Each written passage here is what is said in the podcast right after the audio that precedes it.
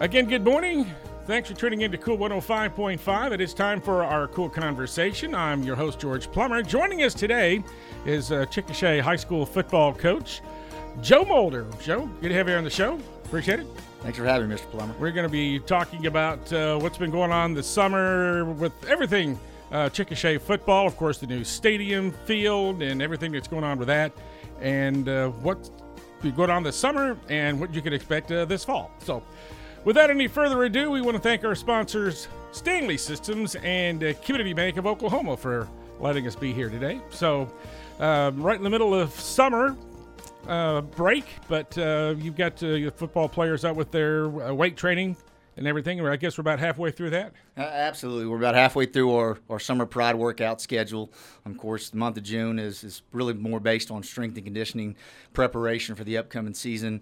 And for those that don't know, there's now a mandatory dead period that falls right there on the 4th of July. So we're about to approach that. That starts this weekend, and then that'll continue through next week. And then as soon as the first week in July gets here, it'll be time to rock and roll, and our first scrimmage, first practice will be before you know it. All right. So, yeah, that the OSSA implemented that dead period a couple of years ago, and no coach of any sport could have any contact with their student athletes for that whole week. That is correct. It was an attempt at the OSSA to try to level the playing field a little bit. We all know that some coaches just never quit, and of course, you got to try to take advantage of every opportunity you can. So the OSSA came in and said, you know what, kids need a break. Quite frankly, coaches really need a break too in that summertime, and so made it mandatory for all sports. Not only can you not contact kids, coaches are not even supposed to be there on campus unless you're doing some kind of lawn care or maintenance stuff. So really want you to step away from the game, step away from whatever the sport is and the kids, and truly let everybody have a break. And I think it's positive, it's healthy for everybody. So talk about all that's been transpiring since you were named head coach this spring. I know the wheel's been moving pretty fast. Absolutely. So we got officially hired in January, and there's quite a few coaches that we hope to retain, and unfortunately those coaches had other opportunities that they needed to pursue, and so first and foremost, we had to hire an offense coordinator. I'm a defensive-minded guy, and of course, could have found a way to call offense if I needed to, yeah. But really wanted to bring in somebody that had experience and somebody very valuable for our program. And as I went on that hunt, I put that option out there, and JT Cobble actually called me and said he was interested, and I thought, well, let's see if it'll be a good fit for us or not. And as we went through the process over the next few weeks and then really about a month or so, as I talked to Coach Bray and talked to our administrative team, said, you know what, it'd be great to bring in a familiar face. Not only is he a familiar face to Chickasha, he also has over 20-plus years of coaching experience. He's been a head coach most recently down at Duncan. Before that, he was at Stillwell and actually coached me back in high school, and I actually joined him and his dad's staff back in 2012 when I got my coaching career started as well. So a long relationship there, long history there, and, of course, a lot of football knowledge and a lot of value I think he's going to bring to our program. And his dad. His dad, of course, is a Hall of Fame coach, yeah. Coach Tom Cobble, a man that I have a lot of respect for and brings a lot of value as well. We're not certain what his exact role will be, but I have a feeling at the very least he'll be breaking down a film on the weekends and probably popping in occasionally, if not every day, and giving his 2 cents here and there, especially when he sees a few things he may need to correct a little bit. All right, so let's talk about what's been going on this summer, and usually 7-on-7 drills, I guess, before. Well, you had some drills before school ended, right? Right, absolutely. Right, so before graduation. The OSSA also allows us in the spring football month, which is May. Basically, that last week of school, there's about a 10-day window there where you can have spring practices. A lot of schools, including ourselves, like to finish that spring practice up with some kind of team camp. So we have gone to Noble the last couple of years and decided to do that this year as well. So at the end of May there, we had basically 8 practices, install our new offense, install our new defense, just get our kids familiar with our new coaches, our new philosophies. It was a very successful team camp, the spring football session. We didn't get everything in that we wanted to get in, but that's not what it's designed for.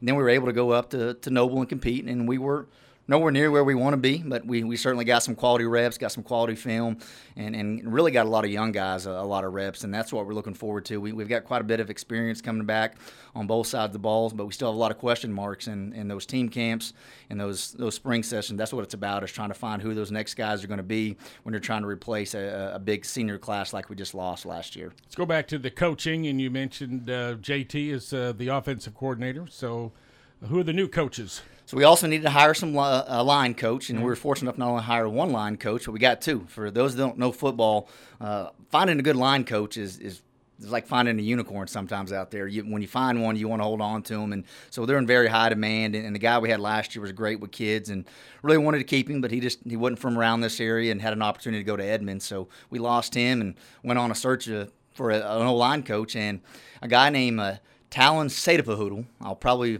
mess that name up a couple times, so if you want to shorten it up, you can call him Coach S. He was actually down with Tim Beard down at Rush Springs, and so I had a little bit of connection there, did a little homework on him there, and then he ended up, I believe it was at Waurika. I apologize if I got that school wrong. And he was just looking to get closer back down, and his wife's from the Apache area. And so ended up reaching out to him, and we talked and interviewed and felt like he was a good fit and brings some experience for us on the O-line. We also found another young coach as well that's living up in the Oklahoma City area and was at Crooked Oak last year and has some ties to Coach Cobble down at Duncan when he was down there. I think he coached his name is J.W. Morrow. So we're able to get both of them on our offensive line staff. Of course, they'll help us out on defense as well. Coach Rabin will still be our main defensive line coach, but there's always some double duty there when you're on the O-line and working with those big guys. And then we're also able to hire a kid that I actually coached early on in my career, and Coach Cobble did as well. Dominic Neff joined our staff as a receiver coach this year. He's been working for the school this last school year, and so we're able to find an opportunity for him to join our staff and help us out with receivers. So. All right, and how about defensive secondary and linebackers and things like that? Secondary-wise and defensively-wise, I did go out on a hunt. I wanted to bring in a defensive coordinator if I found one that was going to be the right fit. And full disclosure, I guess I'm too picky. I couldn't find the right one. So yeah. I'm going to go ahead and call the defense this year. Coach Peschel is going to take on a much bigger role. He's a guy that I grew up with. We're long childhood friends, and we probably fuss too much with each other. But it'll be a healthy relationship. He's going to be the leader of our secondary. I'm going to take care of our linebacking corps, along with Coach Crosland is going to help me out with linebackers as well. And then Coach Neff's going to help Coach Peschel out in the secondary. So at the end of the day, it looks like I'm going to be calling the defense, and then I'm going to put a lot of pressure on Coach Peschel to really help out in that weekly game plan, and he'll have a much bigger role on Friday nights as well. Thanks for spending part of your weekend with us on The Cool Conversation, talking with Chickasha football coach Joe Molder. And we're all excited about the new football field, the turf, the field turf, and all the work that's been going on since like March or April. They really made some great strides, and it's almost ready to go.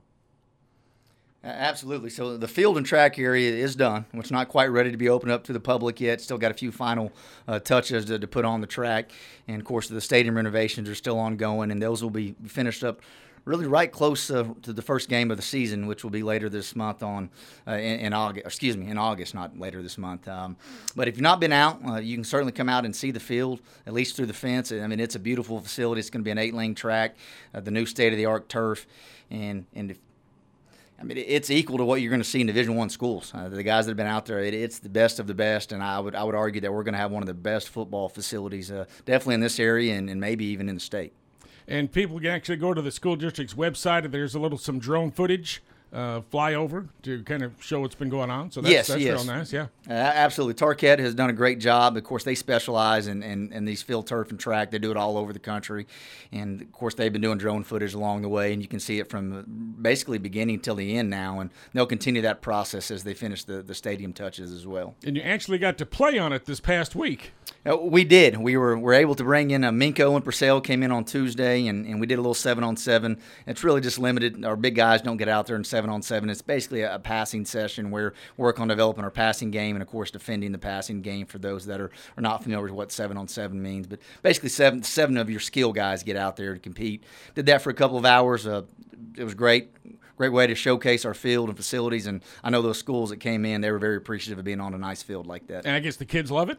Kids love it. Give us the general, give us a grade. The kids love it. They were a little hesitant at first because a lot of times when you go from a natural field like we had before, it was really a beautiful natural field that they wonder what kind of traction they're going to get. But this said, it's state of the art. It actually comes with what they call a cool play on top. If you look at the pebbles, they're green, and you think, why are they green? But what it does is it helps keep the temperatures down. And going through a week like we had here, certainly it certainly helps. There's no way you're going to keep heat off a 110-degree field, but it did certainly reduce how hot it is compared to some of the other fields we've been on. So, but the kids love it. They're excited, super excited. Got a new Jumbotron as well coming in. I guess you call it a Jumbotron, 36-foot video board. Mm-hmm. It's huge. I mean, it's my understanding going to be one of the biggest ones on this side of the state. I know some of those 6A schools may have one slightly bigger, but it's going to be awesome. It's going to be loud. It's going to be a great opportunity to showcase our kids, showcase our community and our supporters. But we're super excited to really get going later on. And a much improved public address system. Absolutely. Mm-hmm. The speaker system has all been renovated. It'll be gone. Of course, eventually the stands will be done as well. You're going to see more spacing in our stadium seating. You're going to see new bleachers going in as well. Our box seating is going to be much better, and there's going to be more ADA compliant stuff. It's just going to be the renovation we need. It's not the full renovation and demo that we need long term, but it's certainly going to make things so much better in our stadium and make it a facility we're proud to play in and represent our community. I think there's going to be an open house at some point before school starts, perhaps, to go in and see it, but then you'll have a little preseason celebration, too, for... Absolutely. So right now we're shooting for hopefully that second week in August, right after school starts. August 17th, the date we have on the calendar. We're still just waiting on the construction company to give us more final dates on that. It all going to be dependent on weather and any kind of delays. We all know supply chains influence that as well. But ideally we'd like to be able to do it that first week, that second week in August. It'll be right before our first game against El Reno, which is on August 25th. Yeah, it's going to start on week 0 again this year. So that'll give you 1 week during the regular season where you have off and kind of work things out. Yep. We actually go to a scrimmage. We'll go to the Noble scrimmage. Blanchard will be there as well. There'll be a couple other teams. I'm not sure yet. They'll finalize that and give us the details. But with us playing week 0, we lose that second week of scrimmage. But that's just part of the way high school football is trending now. You got to play a week 0 game to get your schedule to work out the way you'd like it to. And we'll keep playing the traditional ones we have. We've got El Reno, of course, opening up here in our home opener. Then we go on the road to Marlow, and then we'll be on the road at Anadarko before we start district play a few weeks later. I want to mention the scrimmage at Noble's the 18th. That is the 18th. Friday the 18th. Friday the 18th, and we'll be able to get a lot of reps for our JV guys, and usually the varsity stuff starts around 6, 7 o'clock. I don't have a final schedule yet, but it's usually a great scrimmage, a lot of reps, a lot of good quality teams there, and we usually finish that scrimmage with a mock game, a half game against one of the opposing teams there as well. Anything together yet on buying season tickets or anything like that right now, or is it still a little early for that? Or? I will go ahead and disclose there are going to have to be some changes in the way our box seating is done, just with some of the compliance things that we have to update and follow through with. But we are looking at adding chairback seats to our middle section, and we weren't able to go forward and do full fold-down chairs yet in that area, but there will be an option for those that want to take advantage of it to get with Michelle Fleetwood in our athletic director department and get with her, and then you can get a chairback reserve for you and get a different type of reserve seating. It'll be the primetime seating right there in the middle. We used to call those gold seating, I think, back in the days. I don't think we've quite labeled it yet, but certainly some opportunities there that'll be different than past, and you'll have a nice chairback like you'd get it at going to an OU game. And want to talk about the first official day of practice is? First official day of practice is August 7th. So we will have everybody across the state can start on August 7th. We all got to follow the OSSA rules, and we'll have a 3-day non-padded, basically acclimation period. Mm-hmm. That's standard, especially with the heat that our kids have to go through in the month of August. And then following that acclimation period, we put the pads on. We got a scrimmage the following week, so there really is no downtime. We'll finish up our summer workouts that last week in July, have couple days off, and then it's pretty much go time. The season will be here. Are you gonna have like a culmination of the summer pride? I know previously they've gone on to like a big trip and a kind of a physical challenge. Absolutely. In the cards at our booster club meeting, I just told the parents that I don't want to give out any details yet, partly because I don't have all of them finalized. Right. But I'm a believer in that last workout that you really challenge your kids and you put them to the test of all the physical and mental and training that they've gone through over those weeks during the summer. So right now we have that scheduled for that last week in July. We usually do that as a full team, and then we also try to carve out a senior trip as well, because seniors play an important part in your program. Of course, you hope they're the leaders of your program. We've got a lot of good ones returning back. multiple multi-year starters coming back for us. They're like Cade Rayburn as our quarterback. So I'm looking forward to just developing a bond with them and letting them take the leadership role for our program this year. Want to, before we go, talk about the golf scramble coming up in a few weeks? Absolutely. So last year we did a golf scramble. Coach Carter took a big role in that, and we're just going to continue that. We're going to call it the second annual Chickasha Football Golf Classic. We're going to do it right here out the club. It's a two-man scramble format.